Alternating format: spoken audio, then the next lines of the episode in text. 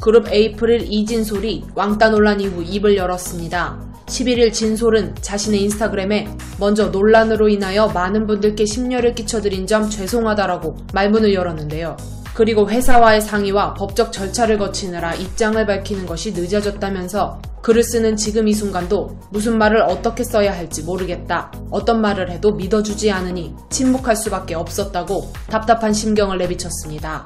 또한 진솔에 따르면 탈퇴 멤버인 현주와는 과거 멤버가 확정되고 데뷔하는 시기까지 서로를 잘 알지도 못했다며 탈퇴 멤버와는 유난히 얼굴을 마주하는 시간이 적었다. 연습실에 거의 나오지 않았고 숙소에도 잘 오지 않아 스케줄 할 때 만나는 게 거의 대부분이었다고 밝혔죠. 이어 때문에 저는 탈퇴 멤버와 사적으로 얘기할 기회가 많지 않았으나 그럼에도 불구하고 서로 알아가려고 노력하고 챙겨주었던 시간들은 분명히 있었다. 일부이지만 그때의 추억으로 간직했던 것을 이렇게 올리게 되어 너무 슬프다며 현주가 2016년 12월 진솔의 생일을 축하하기 위해 직접 적은 것으로 보이는 손편지를 공개하기도 했습니다.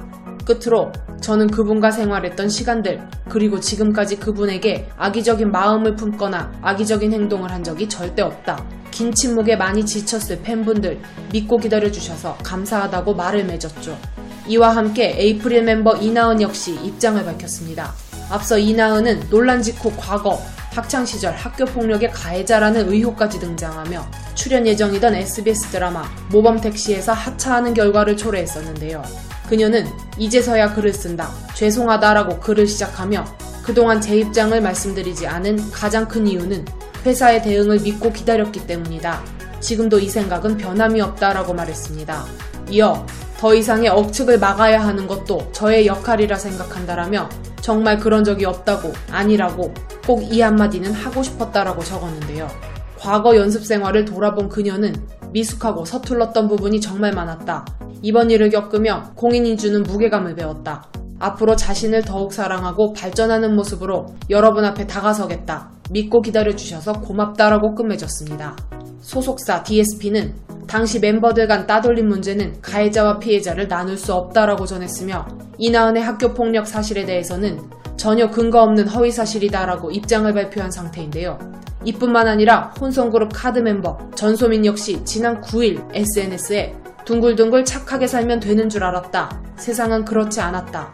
둥글기만 하면 이리저리 차여 여기저기 굴러다녔다. 조금은 각질 필요도 있어야 한다는 책 문구를 찍어서 올리며 화제가 되기도 했습니다. 에이프릴 왕따 관련 논란 이후 또 다른 폭로글로 인해 전소민 역시 이나은, 이진솔 등과 함께 이현주를 왕따시킨 가해자로 지목되기도 했었기에 일부에서는 전소민이 올린 글에 대해 에이프릴 왕따 사건에 대한 입장을 밝힌 것이 아니냐는 추측이 나오기도 했는데요. 소속사는 당시 이에 대해 전소민은 16세에 당사 연습생으로 입사해 오랜 기간 묵묵히 연습해왔다. 특정 멤버를 싫어하고 괴롭힌 사실은 사실 무근이라고 밝히며 전소민 양과 김채원 양 두 사람은 당사에서 3년여를 함께했던 연습생으로 이미 돈독한 관계였기에 친해지기 위해 특정인을 음해할 하등의 이유가 없다라고 전했습니다.